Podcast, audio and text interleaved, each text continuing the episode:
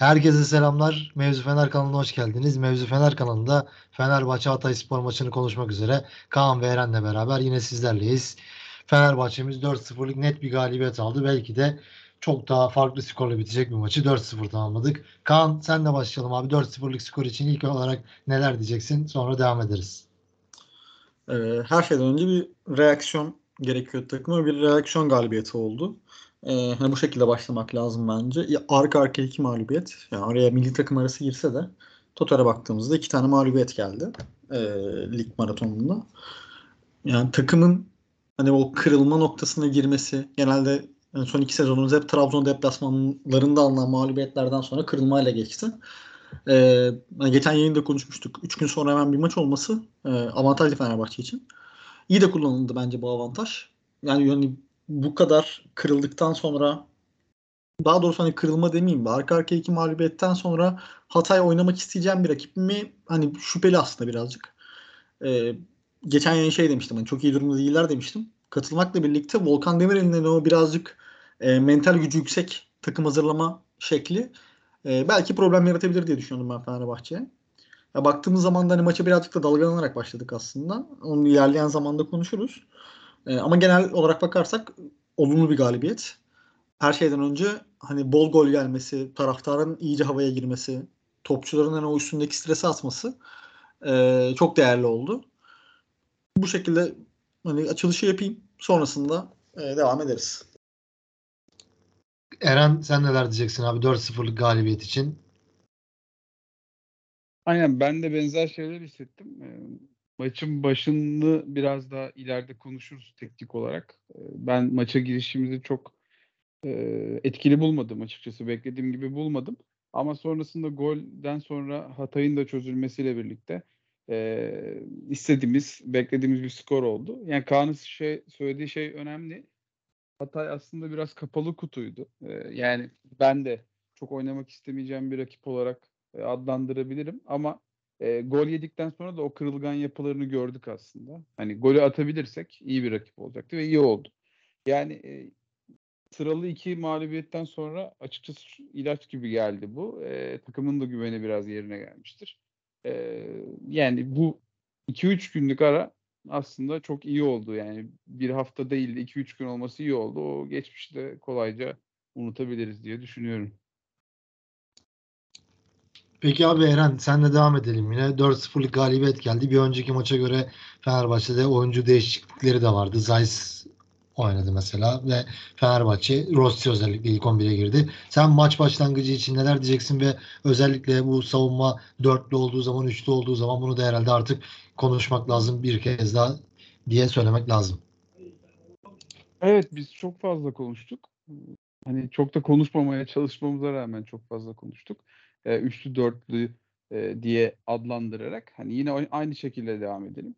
Yani işte bu dörtlüdeki faydaları çok kez konuştuk aslında. Yani daha geniş, daha sahaya e, daha geniş yayılan ve oyunu daha fazla açabilen, e, daha riskli ama daha çok gol pozisyonu ürettiğimiz bir taktik. E, ka, böyle kaba hatlarıyla bahsetmek gerekirse. Yani zaten hep şunu söyledik. Bizim e, ana taktiğimiz bu olmalı. Yani tabii ki bizim de söylediğimizin çok da önemi yok da e, hani Jesus sonuçta e, karar verici ve açıkçası gözüken o ki şu döneme kadar e, üçlü savunmalı sistemi daha çok benimsiyor. E, sezon başında da zaten onu oynatmak istediğini söylemişti.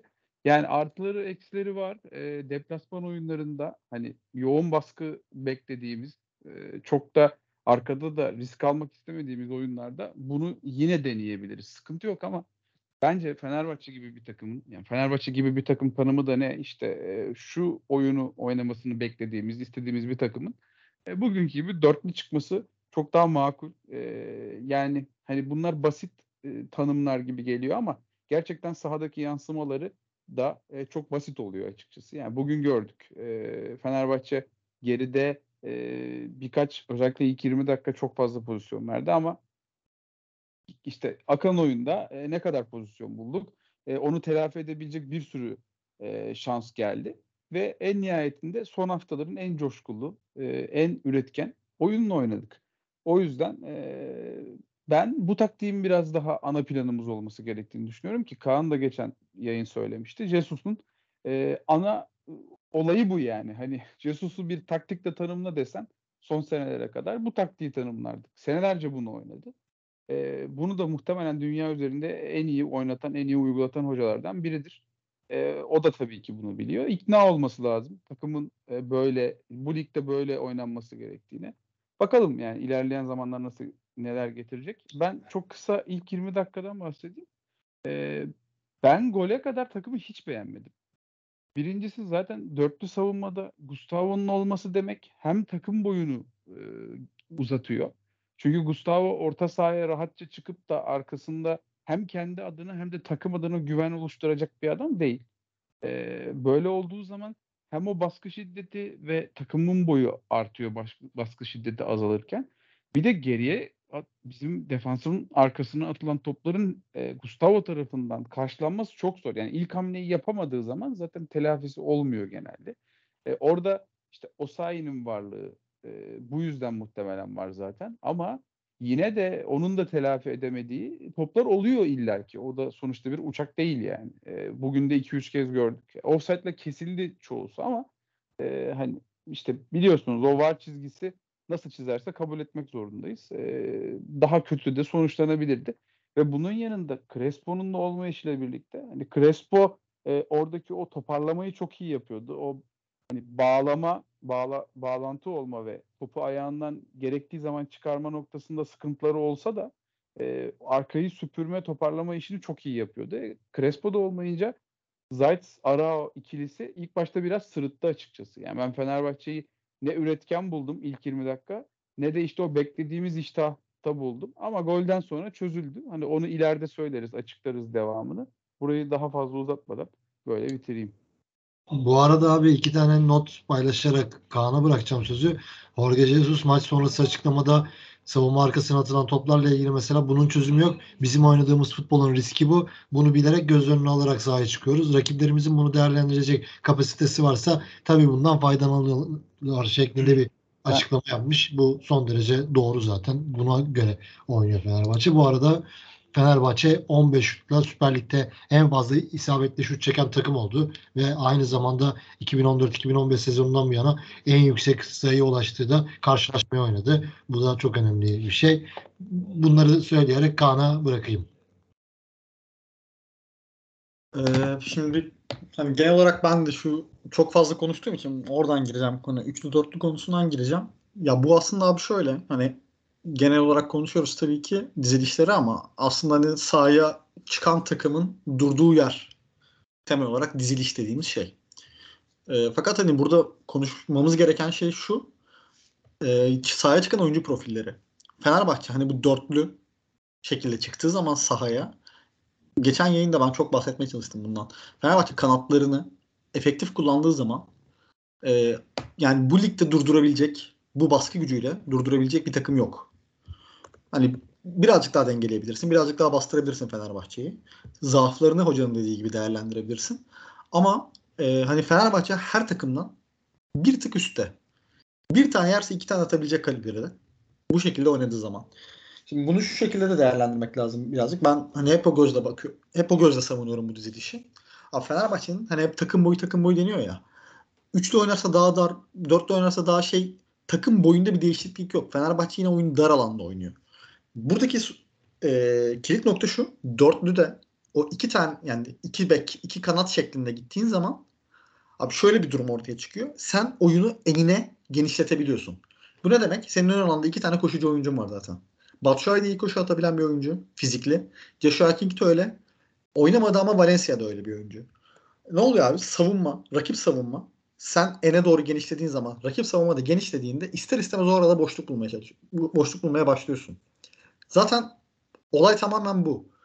Üçlü çıktığı zaman Fenerbahçe oyunu istediğin kadar genişletemiyorsun ve rakip takım da dar. Sen de darsın. Top orada sıkışıyor abi. O yüzden hep bize şey geliyor. Fenerbahçe'nin oyun tarzı. Ya üçlü oynadığı zaman. Ya işte hani hücumda bir tık sıkıntılıyız. Üretemiyoruz vesaire. Ama ileriye bir fazla adım attığın zaman, oyunu birazcık genişlettiğin zaman bambaşka bir şey evriliyor maç. Şimdi bütün mesele aslında bundan ibaret.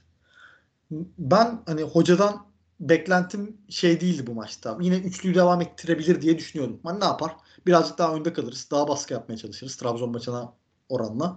Ee, hani oradan bir karambol vesaire golü buluruz diye düşünüyordum ama hoca tamamen hani geçen yayın konuştuğumuz şeyi denedi aslında. Oyunu genişletti.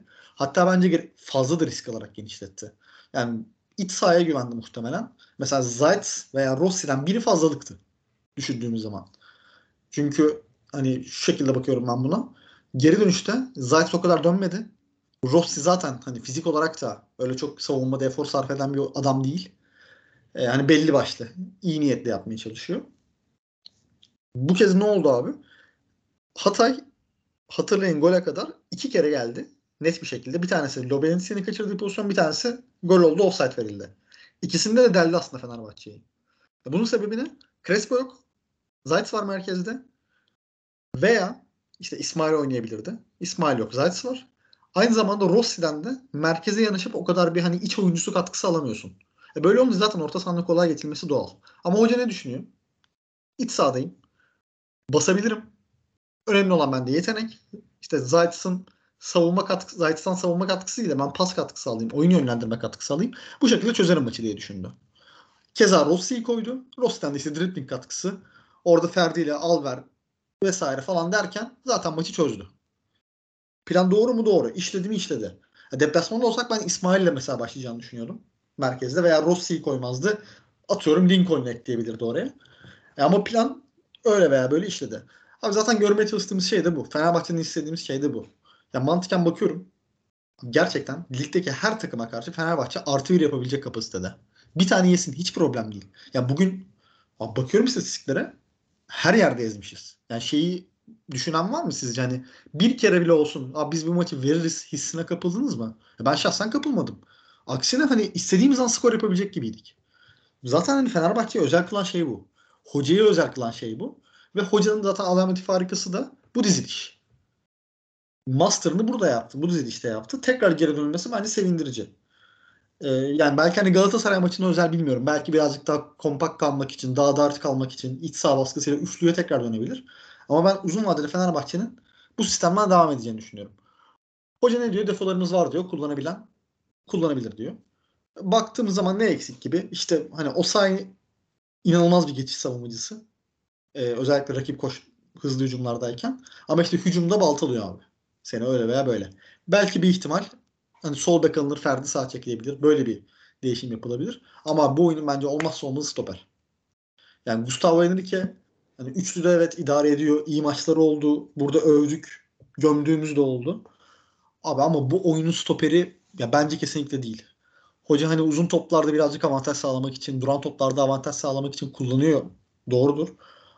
Ama hani belki birazcık uç örnek olacak ama mesela bir Kim ile beraber Fenerbahçe'nin bu oyunu ya bambaşka bir seviyeye gelebilirdi. Ben birazcık hani şey taraftarıyım. Ee, orada bir transfer noktasında bence daha birazcık kaliteyi arttırmaya yönelik hamleler yapmak gerekiyor. İlerleyen şeyde konuşuruz hani belki yayının ikinci bölümünde konuşuruz. Ee, ama genel olarak baktığımız zaman ihtiyaç olan bir galibiyet. Tamamen en başta söylediğim gibi reaksiyon galibiyeti bu. Takımın o krizden çıkması veya krizi teğet geçmesi e, açısından çok değerliydi. Şimdi yine daha şey bir maç var. Nispeten bence daha yumuşak bir maç var. Ama tabii deplasman olması sebebiyle belki daha sert geçebilir. Ee, göreceğiz bakalım. Hani şimdilik böyle söyleyeyim. İlerleyen dönemde şey yaparız, detaylandırırız. Peki oyuncu performanslarına geçelim Eren'le beraber. Özellikle sen Eren kimleri beğendin? Maçın oyuncusu olarak kimi söyleyeceksin? Özellikle Aroa ve Ferdi tabii ki de çok ön plana çıktı ama iki asist yapan Diego Rossi var. Batu Şahin'in etkili oynadığı anlar var. King yine golünü attı. Sonradan oyuna giren Serdar Dursun'un da golü var. Gustavo Henrique de gol yemediğimiz bir maçta gol atarak bunu süsledi. Sen neler diyeceksin oyuncu performansları için? Evet ben e, Rossi vekili olarak Rossi'den bahsedeyim biraz. Zaten şey Rossi ile Arao'yu da sormuşlar özellikle bu arada. Onlardan onu da burada konuşmuş olalım. Bence maçın yani çok da ayırmak zor ama maçın en iyi iki oyuncusu Arao ile Ferdi'ydi. Benim izlediğime göre diyeyim yani. Ee, Arao zaten bu dörtlü sistemde gerçekten inanılmaz noktalara ulaşıyor. Yani e, hem o pas atacağı Yani onun bizim hani en çok övdüğümüz şeylerinden biri çok iyi uzun pas atması, çok iyi e, oyunu çok hızlı ve e, net bir şekilde başlatması.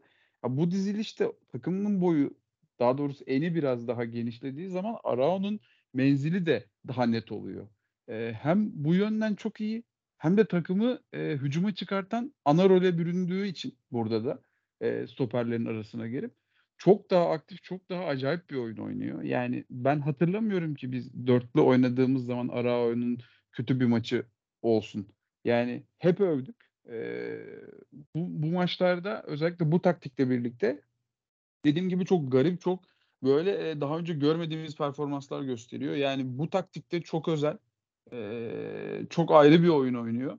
E, yani belki hani Kaan çok daha fazla konuşur. Ben orayı e, uzatmadan e, Ferdi ile Rossi'ye geçeyim. Belki hatta Ferdi'yi de çok uzatmayacağım. Ferdi'yi de her hafta konuşuyoruz. Bana her izlediğimde her hafta biraz daha üstüne koyuyormuş gibi geliyor.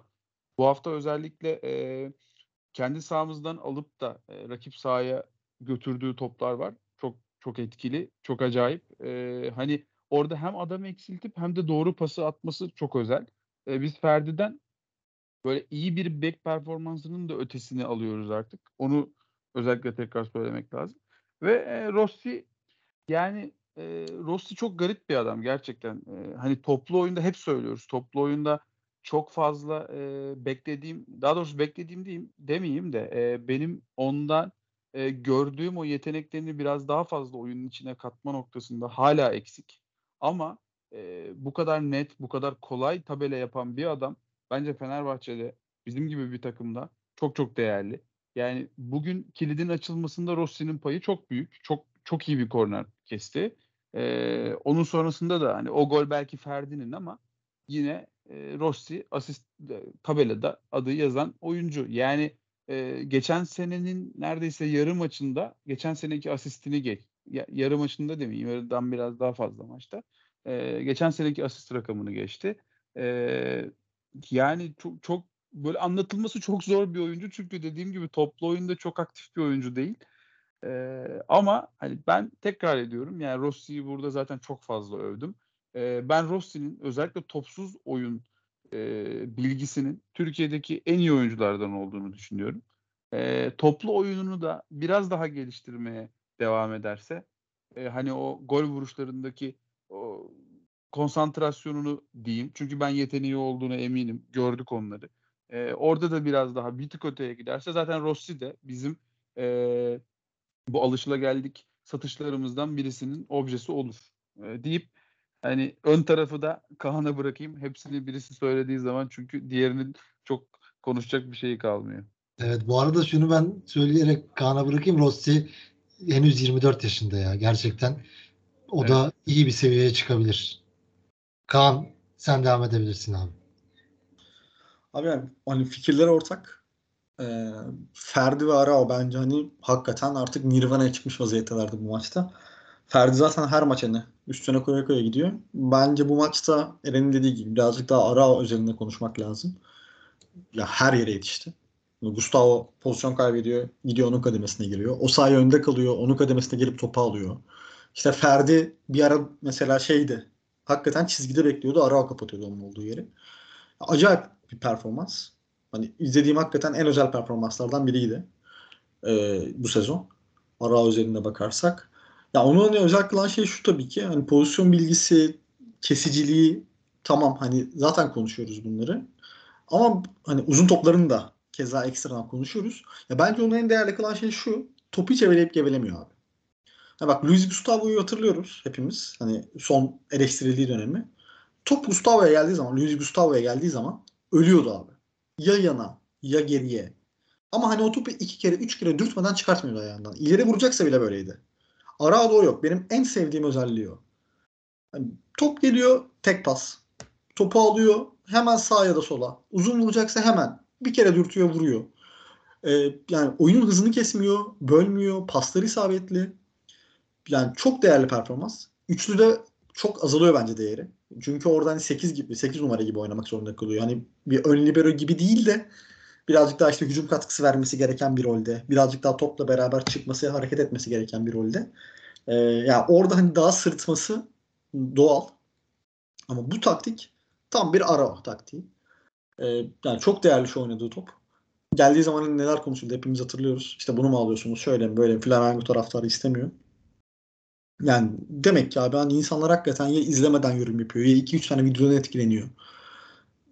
Yani garip ama şu seviyede olması yani bence çok çok çok çok değer de, nasıl söyleyeyim değerli bir durum.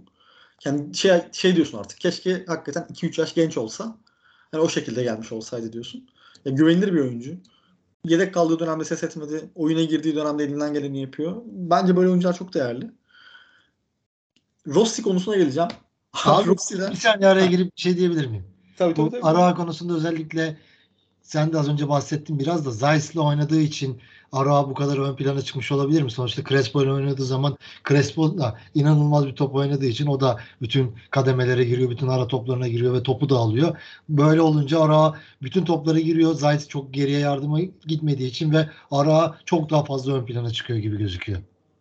Ya şöyle evet aslında hani nasıl söyleyeyim defansif anlamda Zeiss çok fazla bir şey yapmadı. Yani bu maçta da çok fazla bir şey yapmadı. İyi savunma yaptı. Ve hani ön taraf baskısına katkıda bulundu aslında. Ön alan baskısına Zeiss daha çok katkıda bulundu. Geride kesicilik namında bir şey yapmadı. Ya Crespo daha farklı bir profil abi. Ön tarafta basıyor. Ön tarafta topu alıyor. Oradan bir anda bir bakıyorsun. Hani öyle çok hızlı, acayip dinamik bir oyuncu değil. Dinamik yanlış kelime oldu gerçi. Süratli bir oyuncu değil. Ama bir bakıyorsun abi bir orada bir burada. Hani tabii ki Crespo'nun birazcık daha rol çalması hem defansif rolde hem ofansif rolde olası. Ee, ama şuna katılırım. Üçlüde Aro ve Zaitz veya Crespo ve Zaitz çok daha uyumlu. Bence. Ama iş eğer şeye döndüğü zaman, dörtlüye döndüğü zaman yani Crespo'nun ön baskısı, ön alan baskısı, üstüne Arao'nun onların birbiri etrafında nasıl söyleyeyim değişerek yaptıkları baskı. İşte biri geride bekliyor, biri ön tarafa baskıya gidiyor. Sonra işte 5 dakika geçiyor, diğeri geride bekliyor, diğeri ön tarafa gidiyor. Bence daha dengeli. Ee, yani bu bir deplasman maçı olsaydı veya Crespo sağlıklı olsaydı zaten bence Crespo Arao başlayacaktı yine. Bu şekilde Rossi'nin mesela defektini de kapatmış oluyorsun merkezde aslında. Top kullanmak bir tık daha zaaf oluyor. Ama onu da işte baskıyla kırmaya çalışıyorsun. Ee, yani tartışılabilecek bir konu tamamen bu. Ama aslında çeşitlilik açısından çok değerli. Ee, Rossi'ye geleceğim abi. Rossi konusunda ben birazcık farklı düşünüyorum sizden. Daha doğrusu Eren'den. Ee, öyle söyleyeyim. Hani Eren çok seviyor. Çok şey evladı artık Rossi'nin. Ama abi ben şöyle düşünüyorum Rossi konusunda. Yani abi bu adam tabela yapmasa mesela bu maçta iki tane asisti var Rossi'nin tamam mı? İki tane asist abi çıkartalım. Hani asist dışındaki aksiyonlarına bakalım. Abi bir iki aksiyon sayarım ben. Onun dışında gerçekten kayboldu sahada mesela. Yani çok top ezdi. Onun ezdiği toptan pozisyon yedik ilk yarıda. Onun dışında hani ikinci yarıda mesela hiç ortada yoktu. Hiç hiç görmedim ben Rossi'yi ikinci yarı. Ama abi bu adam yani nasıl söyleyeyim golü çekiyor. Bak mesela Edin Visca'da da vardı bu Başakşehir döneminde. Sağda yoktu abi Visca. Çok, yani sorumluluk almıyordu, bir şey yapmıyordu. Ama bir bakıyordu tak tak bir gol bir asist yapmış. Ya Rossi de böyle bir oyuncu. Yani hani çok kafa karıştırıyor o açıdan. Mesela bana sorsan şu an atıyorum işte 10 milyon teklif geldi satar mısın? Kesin satarım derim. Ama bir yandan da şunu düşünüyorum. Yani gole bu kadar yakın, tabelaya bu kadar yakın bir adamı yani elden çıkartmak ne kadar makul? Ee, yani beni en çok arada bırakan topçulardan biri. Yani kötü diyorum. Hani gole kadar ben diyorum ki ne işi var abi sahada? Yani Emre Mor'u daha çok katkı verir gibi düşünüyordum. Bir anda tak çıktı iki tane asist yaptı. Maça getirdi mesela. Yani yorum yapamadığım benim sayılı topçular var. en büyüğü bunların Thomas Müller mesela. Abi böyle bir topçu yani. yani. Faydalı mı? Kesinlikle çok faydalı. Tabela anlamında. Ama şeyi kestiremiyorsun abi. Hani çıkmalı mıyım ben bu Müller'i adamdan bu adamlara severim. zarar. Kimi? Müller değil mi? Müller'i abi de işte. çok severim abi. Öyle abi işte bu adamlar yani ne olursa olsun değerli adamlar abi. Elinde böyle bir skor gücü varsa. Ya şimdi bakıyorsun Rossi'ye sezon başından beri benim en çok yerden yere vurduğum topçu hani öyle kendi kafamda. Abi bakıyorum 7 asist yapmış mesela. Yani takımda en çok asist yapan oyuncu. Yani anlamlandıramıyorum ben böyle topçuları. Yani kazandırdığı sürece, tabela yaptığı sürece değerli. İnşallah böyle devam eder diyeyim. Ee, hani son bir noktada bence Altay'a da ufaktan değinmek lazım. Bence kafayı toparladı Altay biraz, birazcık daha fazla. Ee, hani o şey ruh halinde değil. Anlıyorsun ya abi top kurtardığında bile hani böyle suratından bir şey akıyor. Sıkıntı akıyor sanki. Ya onda değil. Hani daha motive, daha toparlamış gibi sanki. Ee, çok değerli olacak bu kalan süreçte. Onun da bu şekilde devam etmesine ihtiyacımız var. Evet. Bu arada ben de şunu söylemek istiyorum. Osayi konusunda bu kadar ofansif anlamda iyi iş yapıp da nasıl bu skora herhangi bir şekilde gol ve asist katkısı yapamıyor. Gerçekten çok şaşırıyorum. 24 Evet. maç oynamış bu sezon. 1520 dakika henüz gol ve asist yok. Tüm maçlar dahil bakarsak. Ayak çok kötü abi o sayede ya. Emin Gerçekten. ya. Çok kötü ayak yani. Hani duruyor abi kafa. Ceza sahasına girdiği zaman Ya, duruyor. Abi Yani açık hem kafa duruyor hem de ayak yok yani. İkisi bir araya Evet. gelince patlıyorsun. Evet. Yani açık oyuncusundan bek olup hani savunma e, kısmı daha iyi olan bir daha önce böyle bir örnek var mıdır? Çok o da çok garip ya. Evet. Peki başka diğer oyuncularla ilgili söylemek istediğiniz bir şey var mı? Bu arada Trabzon maçından sonra görmüşsünüzdür. Serdar Dursun'un bir videosu vardı. Sağda tek başına koşuyor hatta işte Trabzonlular da diyor bu neden bunu unuttular herhalde falan şeklinde konuşuyor. Bugün girdi golünü attı ve golden sonra inanılmaz bir CEO duyduk. Bütün stat konsantre şekilde bağırdı. Yine inanılmaz bir şovdu. Videoları falan da var zaten. Ben bayıldım yani o an. Çok iyi bir andı. Tam Serdar Dursun anı. O da bir şekilde oynadığı 5 dakika da oynasa bir şekilde skora katkı yapıyor. Çok acayip bir adam. 19 maç oynamış Fenerbahçe'de bu sezon. 7 gol 3 asisti var yani. 10 gole direkt katkısı var. Sadece 896 dakikada bir de. Yani Serdar Dursun da gerçekten acayip bir adam.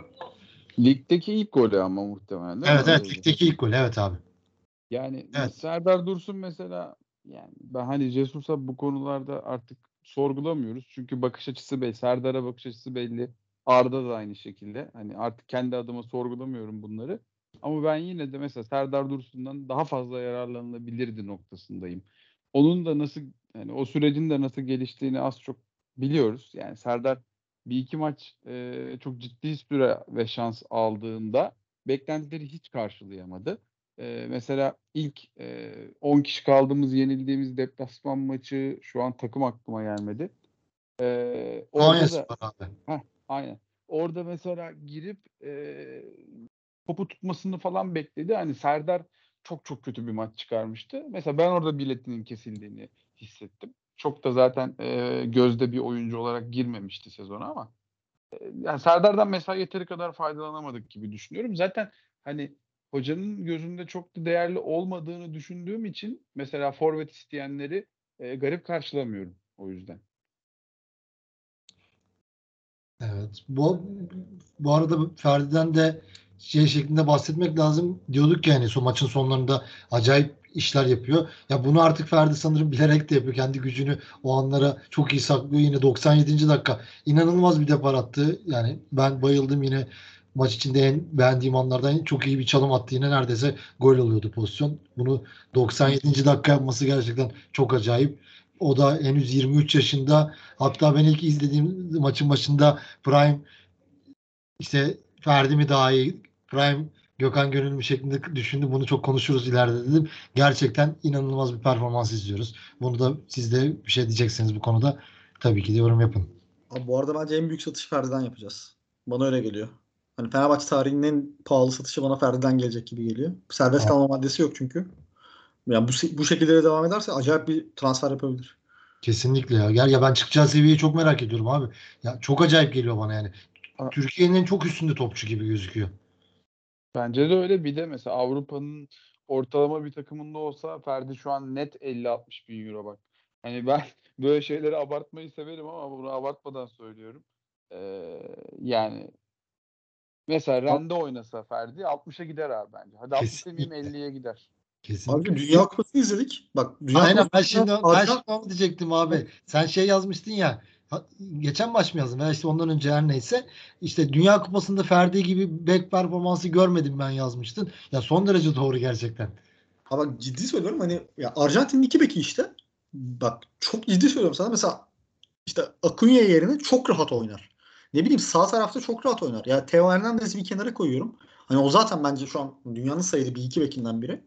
Ama hani Theo Hernandez'i kenara ayırırsak abi kalan bütün bekler de niye oynadı ya?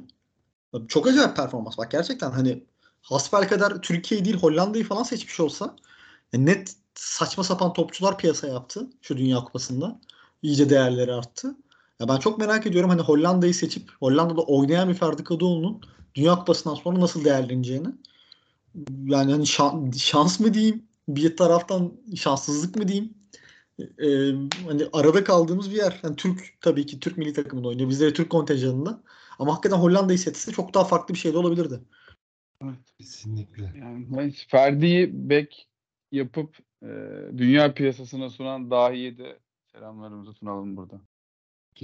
Kesinlikle. Bu arada İrfan Can'ın içinde artık ya ne diyeceğimizi bilmiyorum. Dünya Kupası arası öncesi çok iyi bir hava yakalamıştı. İnanılmaz bir top oynuyordu. Takıma skor katkısı da yapıyordu. Ama yine acayip bir düşüşle başladı bu Dünya Kupası arasından sonra. Onun da kendine gelmesi takım için çok önemli. Böyle çıkıp bir maçı kendi alsa falan ve gol asistler yapsa çok iyi olacak Fenerbahçe için. İrfan için de bir şey söylemek ister misiniz? İrfan bence bu sene toparlayacaktır. Yani bu seneki halini ben e, iyi buluyorum. Ki İrfan'ı en çok eleştiren herhalde aramızda benimdir. E, ben İrfan'ın bu seneki halini, tavırlarını iyi buluyorum. E, geçen maç Kaan'la da bahsetmiştik. Hani bence Trabzon maçındaki yapımız onu kötü gösterdi. Ya bu maçta Force da olabilir. İrfan'ın böyle maçları oluyor. Biraz da o fiziği de böyle e, aralardan sonra biraz daha geç oturuyor. E, yani bunun sebepleri vardır muhakkak da. E, çok önemli değil. Yani ben İrfan'ın bu dalgalanmasının uzun sürmeyeceğini düşünüyorum. E, hani bu seneki yapısı devam ederse Galatasaray maçıyla falan muhtemelen e, yine o son dönemdeki formunu yakalayacaktır. Umarım abi. Kaan sen bir şey ekleyeceğim İrfan konusunda. Ya kariyer sezonu bence. Çok çok çok iyi dönemde. Ee, toparlayacağını düşünüyorum ben de. Ya düşüşler normal yani. Her top ya zaten İrfan'ın en büyük sıkıntısı bu. istikrarsızlık problemi. Ee, çok fazla iniş çıkış yaşaması. Zaten hani bu kadar adam şey olmasa, istikrarlı olsa o Dünya Kupası öncesi performansında zaten seviye yapacaktı. Yani herkes biliyor bunu. Yani bence normal. Birazcık daha şey yapmak lazım. Dik uzun. Ee, ilerleyen dönemde zaten daha net göreceğiz. Peki maçla ilgili başka söylemek istediğiniz bir şey var mı? Bu arada ben şeyi söylemek istiyorum. Maçla ilgili derken tribünleri ya Fenerbahçe tribünleri basketbol için hep konuşuyoruz. Zaten çok artık resmen oturarak maç izleyen bir kitle oluştu basketbolda özellikle. Futbolda da zaman zaman iyi olsak da o özlediğimiz eski atmosferleri sanırım artık uzağız ve bundan sonra da nasıl düzelecek konusunda hiçbir fikrim yok. Yani artık belki de bu tribün atmosferi konusunda bazı şeyleri beklememek daha doğru olacak. Ya maç seçiyoruz bence. En büyük problem bu. Mesela şimdi Galatasaray maçında iyi atmosfer olur tahminen. İşte ne bileyim Euroleague'de bir Madrid maçında daha farklı bir atmosfer olur. Yani gerçi Madrid maçı çok erken bittiği için kötüydü de. Ya çok fazla maç seçme var. Bence temel problem bu. Bir daha bu kombine devir konuları hakikaten çok can sıkmaya başladı. Ya bence buna bir şey gelmesi lazım artık. Ee, ne bileyim hani dört tane maça gitmeyen ve devretmeyen önümüzdeki sene işte alamayacak kombine gibi bir şey yapmak lazım. Yani bugün stadın hali çok kötüydü. Ben bir de bakıyorum Twitter'a herkes bilet satma derdinde. Evet. Yani adam 300 liraya bilet satıyor. Abi gitmiyorsun zaten maçı tamam mı? Sen zaten 400 liraya bilet satamayacaksan ver birine gitsin gidemeyen adam. Hani illa bundan para kazanmam mı gerekiyor? Koltuğun boş kalmasın maksat. Yani düşünce tarzı çok acayip. Ataşehir taraftarına zaten bir şey demiyorum da son dönemde şey olduk artık. Hani taraftar takımı sürüklemiyor da e, takım taraftar sürüklüyor. Yani ne yazık ki kurtulamadık bundan. Ne bileyim işte baskette bir smaç bir blok taraftar ayağa kaldırıyor, gaza getiriyor. İşte futbolda iki pozisyon atılan bir gol taraftarı ayağa getiriyor. Taraftar öyle şenleniyor. Yani şeye mesela imreniyorum açık konuşayım. Ren maçında hani herkes hatırlar. Ren maçında Fenerbahçe deplasman tribünü. İnanılmazdı. İnanılmazdı yani. Evet. Yani hatta geri dönüşüm Fenerbahçe deplasman tribünü iyidir ya. Ben hani hiç bizim Evet. iç saha iç saha tribünümüzü herkesin fikri zaten ortak da deplasman konusunda gerçekten iyi olduğumuzu düşünüyorum. Katılıyorum yani. Oradaki etki içeride olsa çok acayip bir seviyeye çıkabilir. Evet. Ama işte maalesef maç seçiyoruz. Pozisyon seçiyoruz. Çok fazla oluyor bu. Alıştık artık hani. Bilmiyorum bundan sonra zor döner bence. Kesinlikle. Peki Kim- var mı kimlik, başka? de- kimlik değişti yani o çok zor. Kimlik değişimi değişimi de zor oldu. Bir daha değişmesi olumlu manada çok Birazcık zor. nesle göre de yorumlamak lazım bence bunu ya. Şey kalmadı artık. Hani eskiden şeydik ya. Ben de hani son dönemde gerçi maça gitmiyorum çok fazla da. Eskiden şeydi abi hani gittiğimiz zaman hakikaten orası bir eğlenceydi bizim için. İşte omuz omuzalar bilmem neler penaltıda heyecanlanmalar. Şimdi abi her- herkesin elinde telefon. Ya işte tweet atıyorsun. Ya ne bileyim videoya çekmeye çalışıyorsun. Ya oraya et- ekstra bir işte basketbol salonu mesela tamamen öyle. Ya tamamen bir event için gidiyorsun. Şey değil amacın. Hani acaba bu maçı kıralım alalım falan değil. Oraya bir etkinlik yapmaya gidiyorsun. Ya kafalar değişti birazcık. Jenerasyon değişti. Ee, taraftar grupları bölük pörçük. Yani orada bir birlik yok. Ee, normal yani artık bu durum. Eren söylemişti geçmiş programların birinde. Eskiden biz heyecanla pankart boyuyorduk maça giderken futbol maçlarından bahsediyor. İşte heyecanlanıyorduk giderken maçtan saatler önce stat çevresinde oluyorduk falan. Şimdi o gençlerde de o heyecan artık kalmadı ve farklı bir kuşak geliyor gibi ve dediğimiz herhalde bu böyle gidecek artık. Peki Abi- var mı beyler maçla ilgili başka eklemek istediğiniz bir şey yoksa biraz Antalya Spor maçını konuşalım. Yok bu arada şey çok kısa şeyi de söyleyeyim. Koreografi olayı da bitti bizim tribünde ki bence çok çok iyiydik bu konuda. Ee, o da bitti. O da Evet. yazık yani. O da Yani birlikle alakalı biraz Kaan'ın bahsettiği. Yani bizim gruplar çok bölündü ve bizim o dönem yapan, bunları yapan bizim de çok az da olsa ucundan katıldığımız grupların da hiçbirisi aktif değil şu an. Aynen. Bu ya 8 Ocak şimdi 8 Ocak'ta Galatasaray maçı var. O maçta ya bütün stadın katılacağı bir koreografi yapmak şart gibime geliyor bana. Büyük ihtimalle deplasman seyircisi zaten olmayacak. Galatasaray taraftarı gelmeyecek. Stadın tamamı Fenerbahçeli olacak. O maç tribün nasıl olacak bilmiyorum. Bu arada tezahürat anlamında tribünün iyi olacağını düşünmüyorum ben. Zaten son senelerdeki derbilerde iyi tribün hatırlamıyorum pek. Maç öncesi pazar günü o maç çok alkol tüketimi de olduğu için insanlar yoruluyor maç öncesi. Statta enerjileri kalmıyor biraz da. Umarım yanılırız diyeyim. Peki hafta sonu maçımız yok şimdi. Tabii ki de yeni yıla giriyoruz. 31 Aralık 1 Ocak. Hafta içi tekrardan Antalya Spor deplasmanıyla geri dönüyoruz. Kaan sen bahsedebilirsin abi öncelikle. Ne, neler diyeceksin Antalya maçıyla ilgili? Aha, ya Başakşehir maçını izledim Antalya'nın. Çok kötü maçtı. Ya Antalya açısından çok kötüydü. Hani Hacı Wright'ı uzun vurayım. İşte Luis Adriano bir şeyler yapsın. Hani başka daha hiçbir şey yok. Ne bileyim işte Gökdeniz topu alsın süre süre gitsin ileriye doğru. Yani hiçbir şey yok Antalya, Antalya Spor'da. Ya üzülüyorum da ben Nuri Şahin'in de başarılı olmasını da istiyorum açık konuşmak gerekirse ama e, hani gidişat Antalya Spor için çok iyi bir gidişat değil gibi şu an. E, hani onlar da bir çıkış maçı olarak göreceklerdir Fenerbahçe maçını. Sonuçta onlar için de bir fırsat baktığınız zaman. E, Fenerbahçe'yi yenip hani bir şekilde havaya girmeye de çalışabilirler. Ama abi yani genel olarak hani Antalya'nın kendi performansını değerlendirirsek gerçekten çok sıkıntılı haldeler. E, şeyi derdim hani zor maç olacak, kolay maç olacak.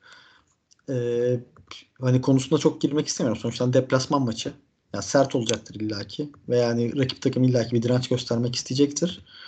Ee, ama hani şimdi Antalya'da bakıyorum hani evinde 8 maç oynamış. 4'ünü kaybetmiş. Ee, 3'ünü kazanabilmiş sadece. Yani çok öyle Hacı Wright belki hani birazcık şey yapabilir. Tehdit unsuru olabilir Fenerbahçe için. Yani daha atlet, koşu atmayı seven. Ee, hani öyle çok net bir şekilde kucakta oynayabilecek bir topçu değil. Ee, ama onu, onun dışında ben kazanacağımızı düşünüyorum açıkçası. E, baskı da dağılabiliyorlar çünkü. Bugün mesela Başakşehir hani baskı yaptığı dönemde bayağı şey yaptı. Salladı Antalya Sporu. E, yani kesinlikle kazanmamız gereken maç. Yani öncelikle onu söyleyeyim. Çünkü şeye kadar bakıyorum. Hani fikstür fikstür gitmeye çalışıyorum. E, maç maç bakmaya çalışıyorum.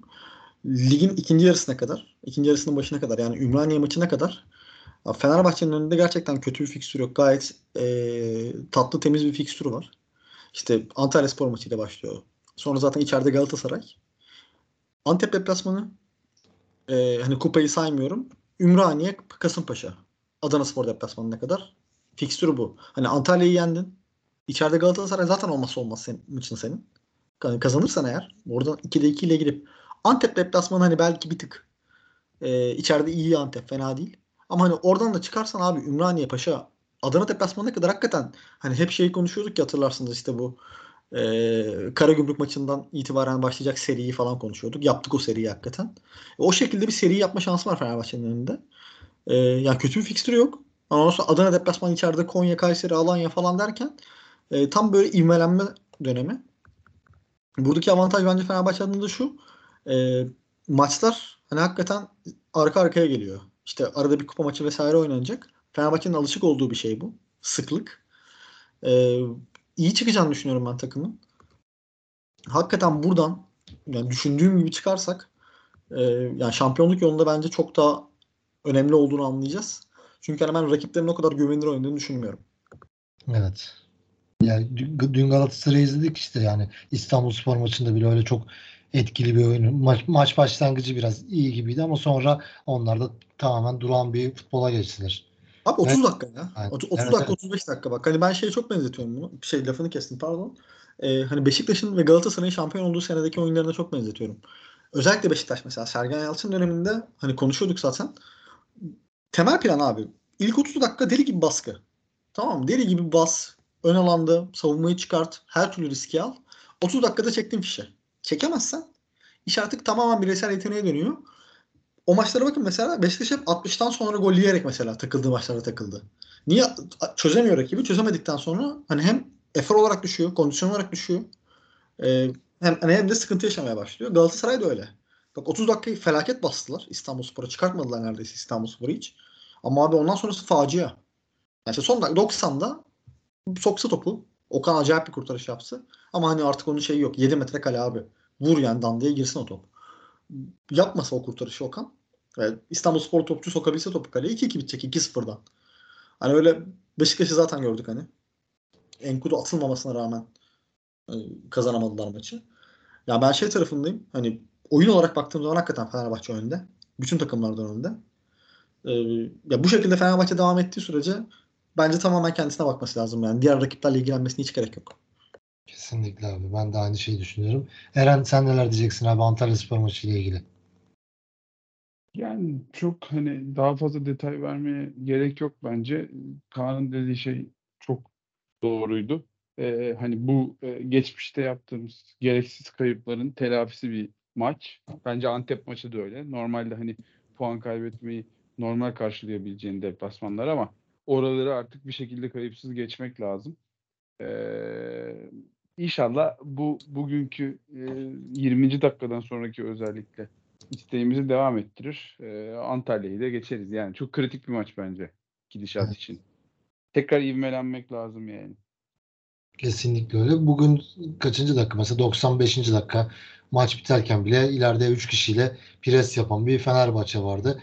Antalya Spor deplasmanında bunu yaptığımız takdirde zaten kalitemizle bir şekilde skoru buluyoruz ve maçı rahat kapatıyoruz. Bu tek Antalya maçı değil. Bütün maçlar için ligdeki takımların çoğu için geçerli zaten. Fenerbahçe açısından tabii. Peki başka eklemek istediğiniz bir şey var mı beyler yoksa hafiften kapatalım? Benim yok. Yok. Ağzınıza sağlık. Herkese de şimdiden iyi yıllar diliyorum. Aynen iyi yıllar bizi dinleyen. Eren Evet. bu arada bir şey diyordun abi devam etsen. Yok yok ben de iyi yıllar dilerim. Aynen mevzu Fener dinleyen herkese iyi yıllar di- diyelim. Umarım güzel bir sağlıklı yıl olur ve Fenerbahçe'miz hem tüm branşlarda istediğimiz sonuçları alır ve mutlu sona ulaşırız bir şekilde diyelim ve teşekkür ederek yayını kapatalım. Antalya Spor maçı sonrası görüşmek üzere. Hoşçakalın. Hoşçakalın.